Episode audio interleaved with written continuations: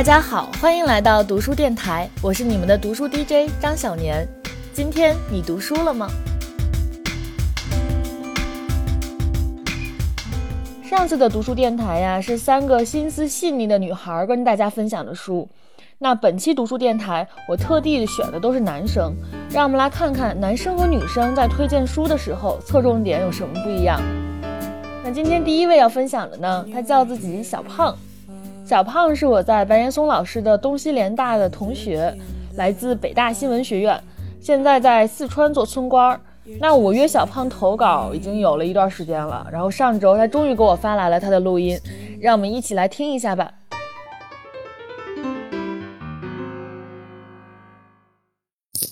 大家好，我是小胖。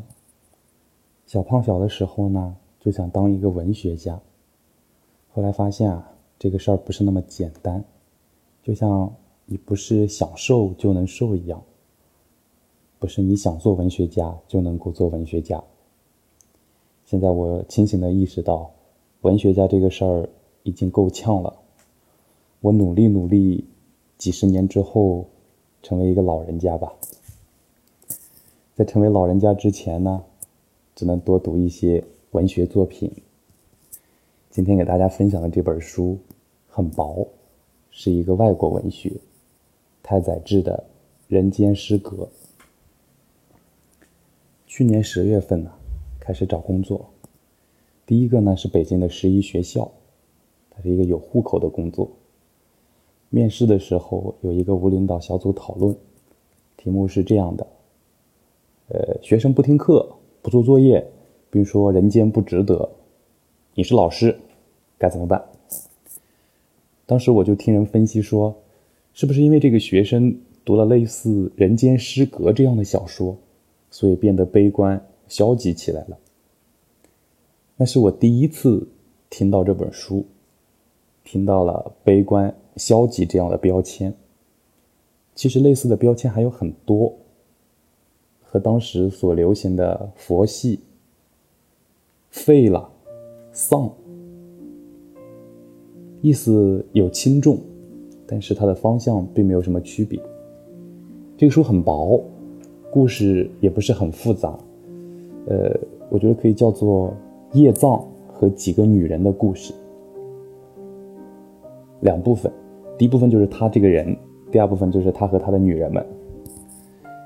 叶藏呢是一个官员的儿子，他从小就非常的敏感，对人对生活充满着恐惧与不安。然后他想到的一个方法就是通过扮演小丑来保护自己。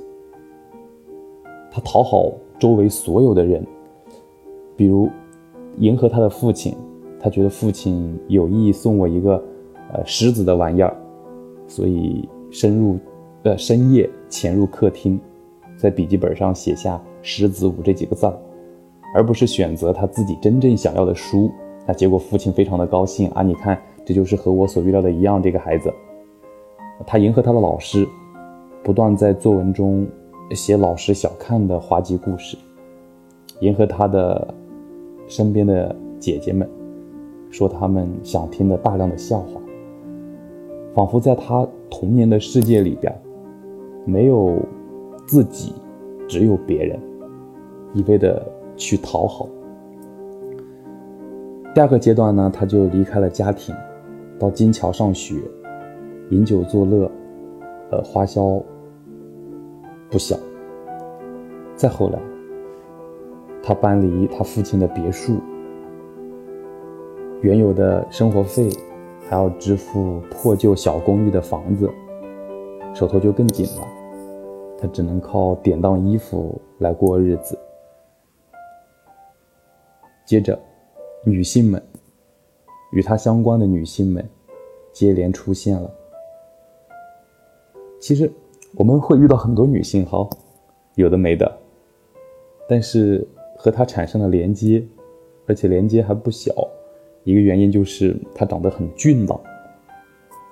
这个书的封皮上的照片，她是俊朗中带着一些阴郁，一种忧郁的感觉。首先是他住的那个地方的老板的女儿，然后是一个高等师范学校的文科生，接着是咖啡店的女招待。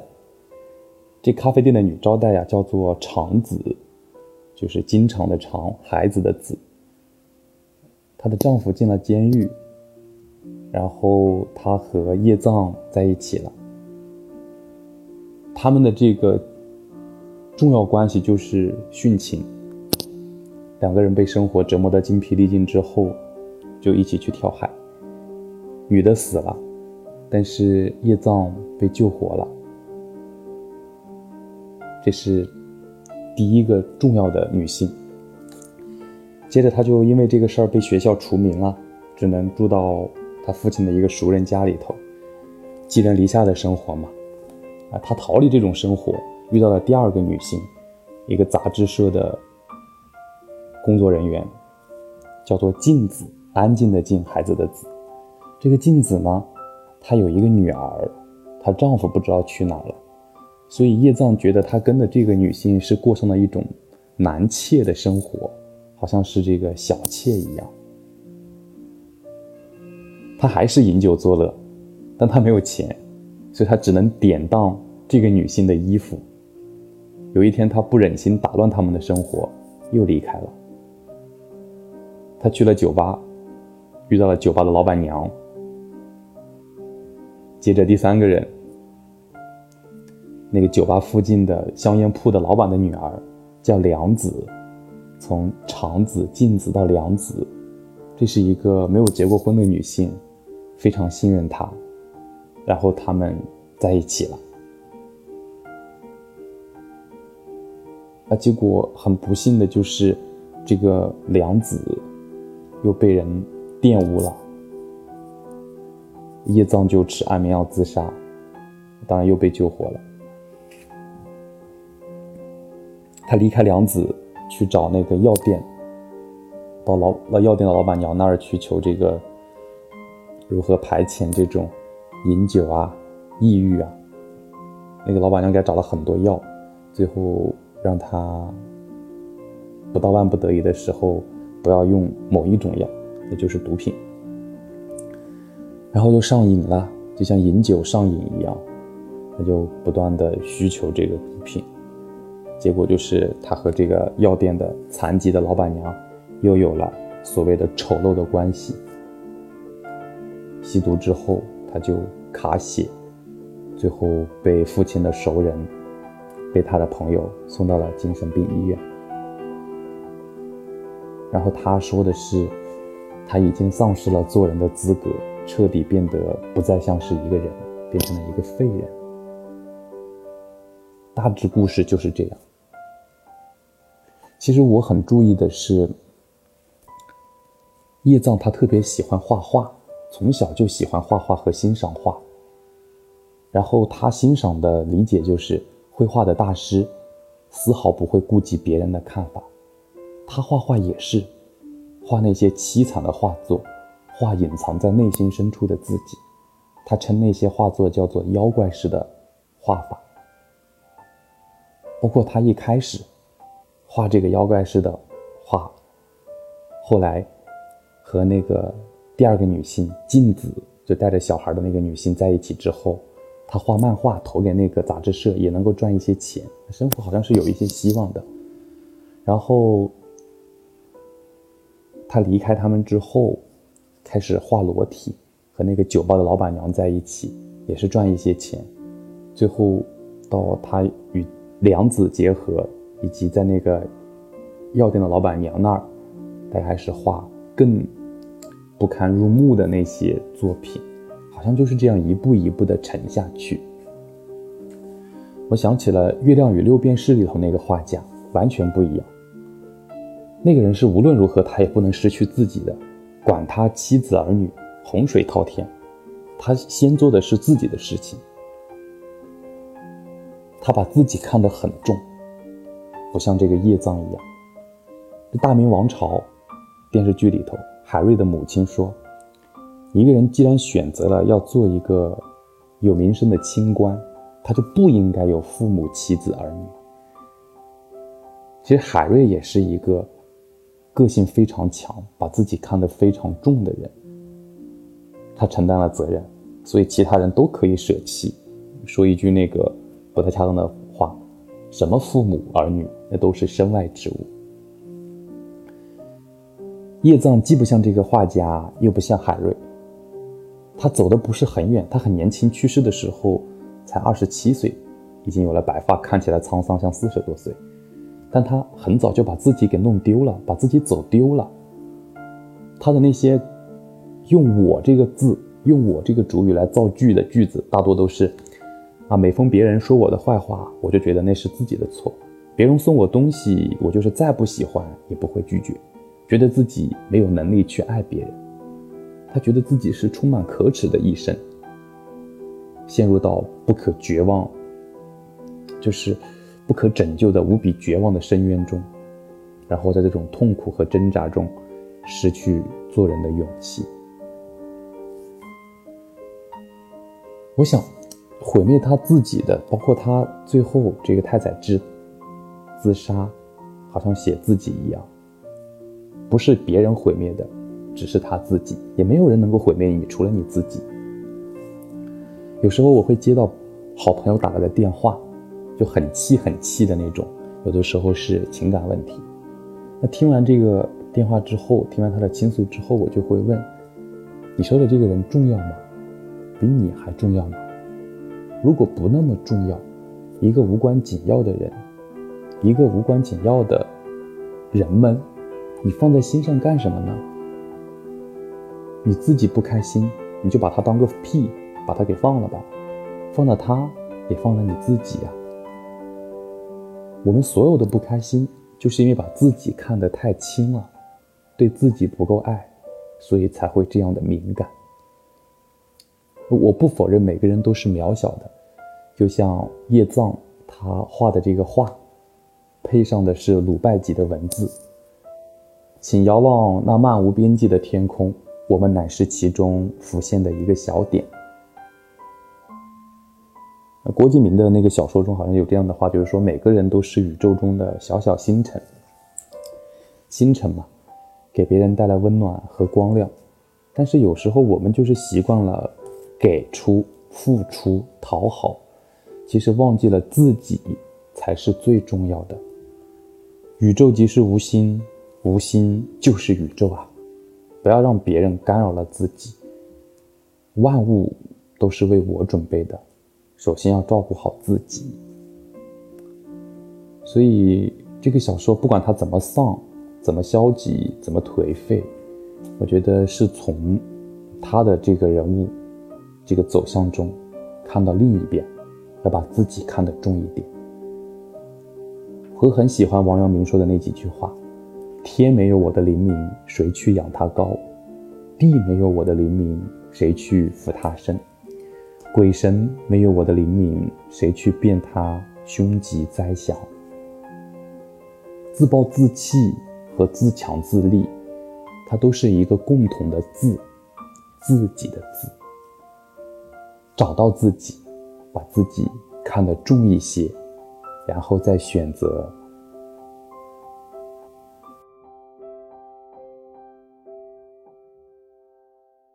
在上周的读书电台里，我们了解了太宰治的另外一本书，叫《女生图》。那这本《人间失格》，它是太宰治最著名的一本书了。关于太宰治的生平，大家可以去自己查一下，可以说是非常的强烈和刺激啊。那日本有一个很著名的电影，叫做《被嫌弃的松子的一生》。那里面的松子和她的作家男朋友都很崇拜太宰治，然后还总是模仿太宰治去自杀。然后那句“生而为人，我很抱歉”。其实我最早也是在看这个被嫌弃的松子的一生的时候知道了这句话。很多人都说自己有讨好型人格，那大家都说松子是讨好型人格的鼻祖。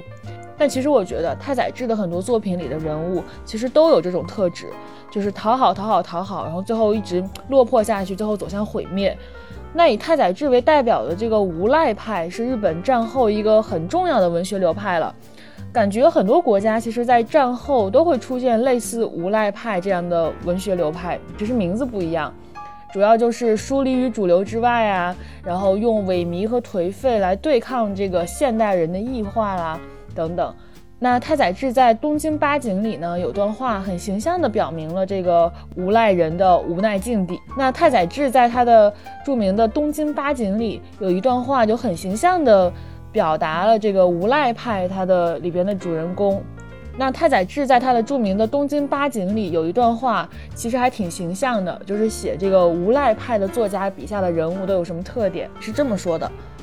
我是无知骄傲的无赖汉，也是白痴下等狡猾的好色男，伪装天才的欺诈师，过着奢华的生活，一缺钱就扬言自杀，恐吓乡下的亲人，像猫狗一样虐待贤淑的妻子，最后将他赶出。不过我感觉啊，小胖还是把《人间失格》这本书读出了些正能量的，主要是小胖这个人，他本身就是一个一身正气，然后很阳光、很善良的大暖男。所以他一开始跟我讲他要分享《人间失格》的时候，我还挺惊讶的。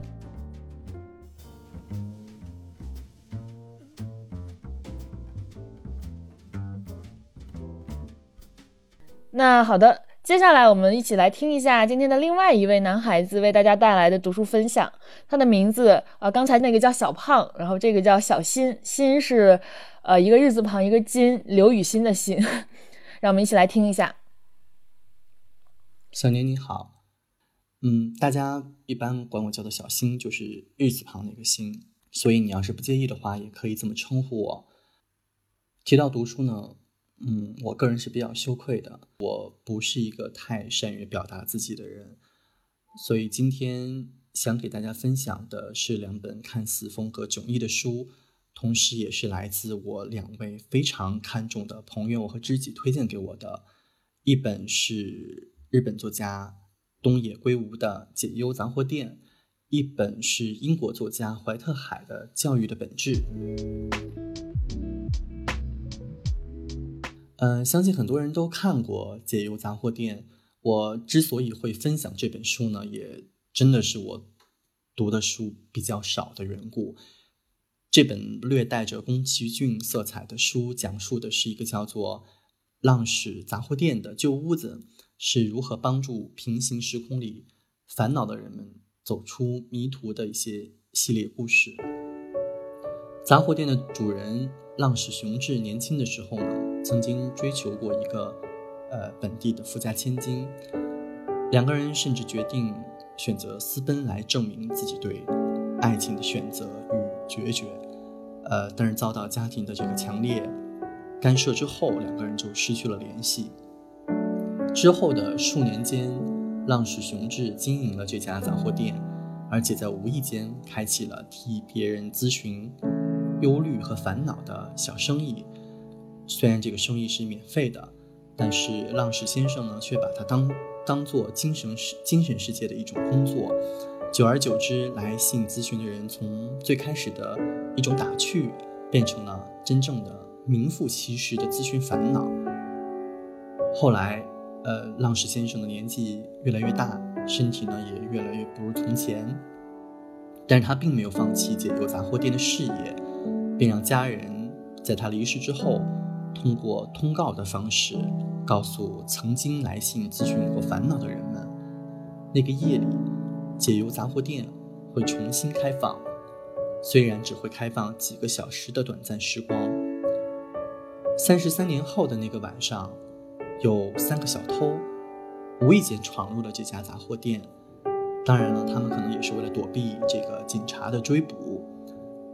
他们阴差阳错地开启了与过去平行时空的对话，一次又一次地穿越到时空世界里的那个过去的时光，为活在现在的人们指明迷途的方向。而这些人呢，几乎和他们都有着一些共同的回忆，啊，这个回忆呢，就是三十三年前的解忧杂货店，还有一个叫做丸光园的孤儿院。嗯，其实这三个小偷呢，也是为了保护自己童年所在的这个孤儿院，也就是那个丸光园孤儿院，才去涉嫌闯入一个女老板的乡间别墅进行偷盗，来警告她，呃，让他不可以把孤儿院。改造成为一个情人酒店，而这个女老板其实也是孤儿院长大的孩子。她在若干年前也曾经来信咨询过一些成长中的烦恼，而恰巧当年回复他这个信件的人，却很巧合的是，那一端在时光隧道里三十三年后或者若干年后的这三个小偷，就非常的巧合。嗯，最后我想把书中的一段书信读给大家。呃，和和大家分享一下，那其实是这三个小偷在破晓时分离开这个杂货店的时候，嗯，丢下了一张白纸，但是却机缘巧合的寄到了三十三年前寄给了这个浪士熊志那里，并且得到了他的回信。这段信的内容是这样的：以下这段话是给无名氏朋友，我这个老头子反复思索了你特地寄来一张白纸的理由。因为我觉得这一定是一件很重要的事，不能随随便便的答复。我开动快要糊涂的脑筋，想了又想，最后理解为这代表没有地图。如果把来找我咨询的人比喻成迷途的羔羊，通常他们手上都有地图，却没有去看，或是不知道自己自己目前的位置。但是我相信你不属于这两种情况。你的地图是一张白纸，所以即使想决定目的地，也不知道路在哪里。地图是一张白纸，这当然很伤脑筋，任何人都会不知所措。可是换个角度来看，正因为是一张白纸，才可以随心所欲地描绘地图，一切全在你自己。对你来说，一切都是自由的，在你面前是无限的可能。这可是很棒的事啊！我衷心祈祷你可以相信自己，无悔燃烧自己的人生。我以后应该不会回答烦恼咨询了。感谢你在最后问了一个很有价值的难题。浪氏杂货店。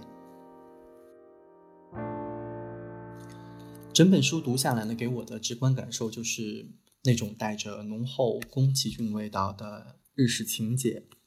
苦涩却有一点浪漫，暗淡却有一丝的温馨。读完后，你很难让自己觉得会以自己的雄心壮志为荣，也很难让自己陷入烦恼和忧愁。但是生活是什么呢？其实我读完后也很困惑。也许这就是作者的意图吧，他就是让你读完后，不是为了让你失去忧伤和烦恼。而是让你知道，当你烦恼或者困惑的时候，世界上总会有一个替你解忧的那个来自时空的某种神隐的力量吧。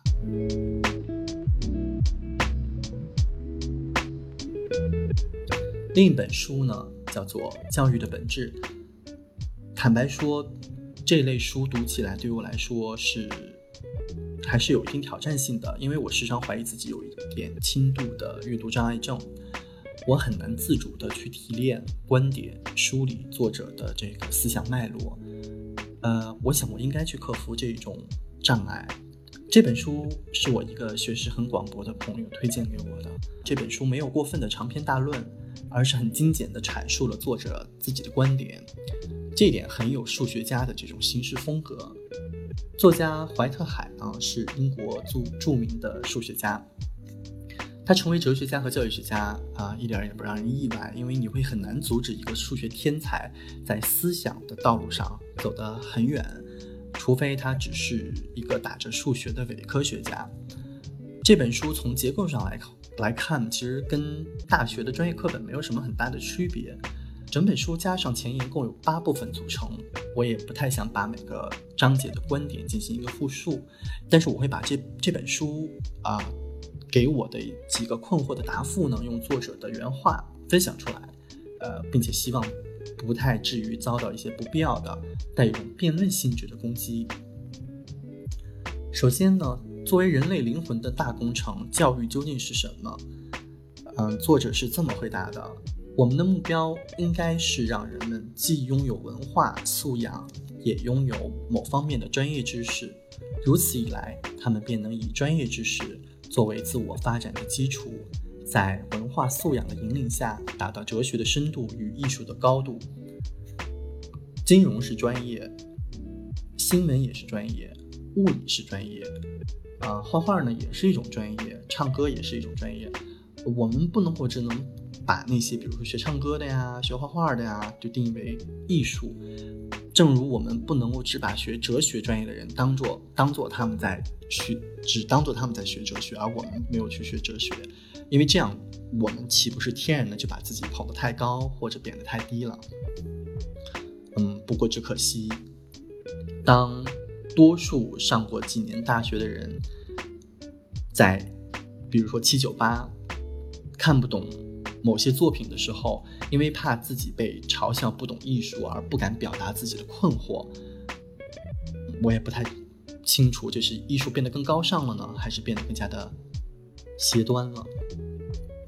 第二啊，作作者是怎么看待现代教育体系的？比如说学科的划分，比如说应试教育，作者是这么说的：我所提倡的解决办法是消除学科之间泾渭分明的界限，以维持现代课程体系的活力。英式教育要求学生们不能偏科，但人类天生就有各有长处。嗯，我们都知道，大学有的学校有的专业就是香饽饽。呃，如果你成绩绩点高的话，在学校学校里来说，相对而言呢，就比较更容易如鱼得水一些。嗯，追求这个对于个人来说应该没有什么无可厚非。但是如果整个社会都是这样的话，那我们还真得想一想，我们目前的教育机制跟科举的差别在哪儿了。但是，总有。这么极个别的人会深入思考这些问题。如果他们很有勇气，也很有能能力，也能够耐得住孤独和寂寞，我想这个社会会是他们在推动着前进。这个时候，我就觉得英雄主义未必不是一个真理了。啊，我很希望推荐给我读这本书的朋友可以成为这样的人，同时我也很祝福他。嗯，最后就是大学的作用是什么？嗯，作者说，大学存在的原因是使年轻人和老年人在富有想象力的学习中联合起来，从而在汲取知识和热爱生命之间建立联系。大学确实要传递知识，但应该以充满想象力的方式传递。大学在原创知识方面的产出，不应该以学生和教师署名发表的论文和著作来衡量。这类人拥有极大的影响力，但当他们的学生都去世后，他们便同无数的人类贡献者一样被历史所遗忘。幸运的是，其中有一人获得了永垂不朽的地位，那个人就是苏格拉底。嗯，这里我没有太多可说的，因为我觉得说多了可能会得罪很多人。但是其实我个人会更喜欢。那些能够把傅立叶变换说得很通俗的老师，而不是那些连实数理论都会让你听上去觉得触目惊心的老师。当然，也可能是我自己的天资不够，啊，也可能是在他们眼里，教育就不是一个代代相传的这个事情，你只能去靠个人的修行和参悟。嗯，如果是后者的话，的确人应该多一些修行。啊，我说的这个修行是那种真的很虔诚的那种修行。嗯，好了，呃，我以为我的话会很少，但是没想到其实也占用了这么久的时间。呃，当然我也确实打了一点儿这个草稿，否则我就觉得有些对不起 DJ 少年。好了，有缘再见，拜拜。好的，谢谢小新。那能从小新的分享中听出来哈，他是一个非常真诚的人。哎，不对，我们读书电台的所有的听众都很真诚，嗯，不过还是很开心能听到小新在跟我们分享书的内容的同时，还能真诚地讲出他对于身边的一些现象的看法。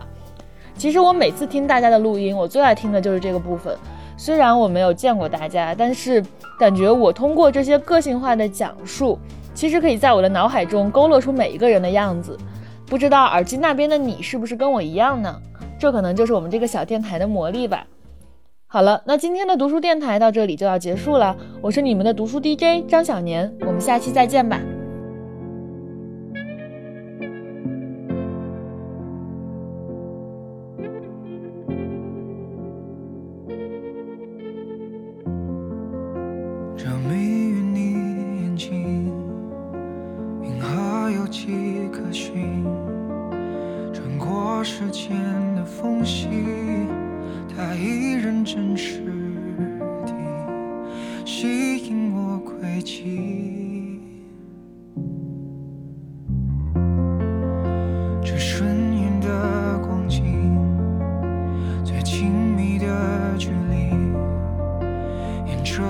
皮肤纹理走过曲折手臂做个梦给你做个梦给你。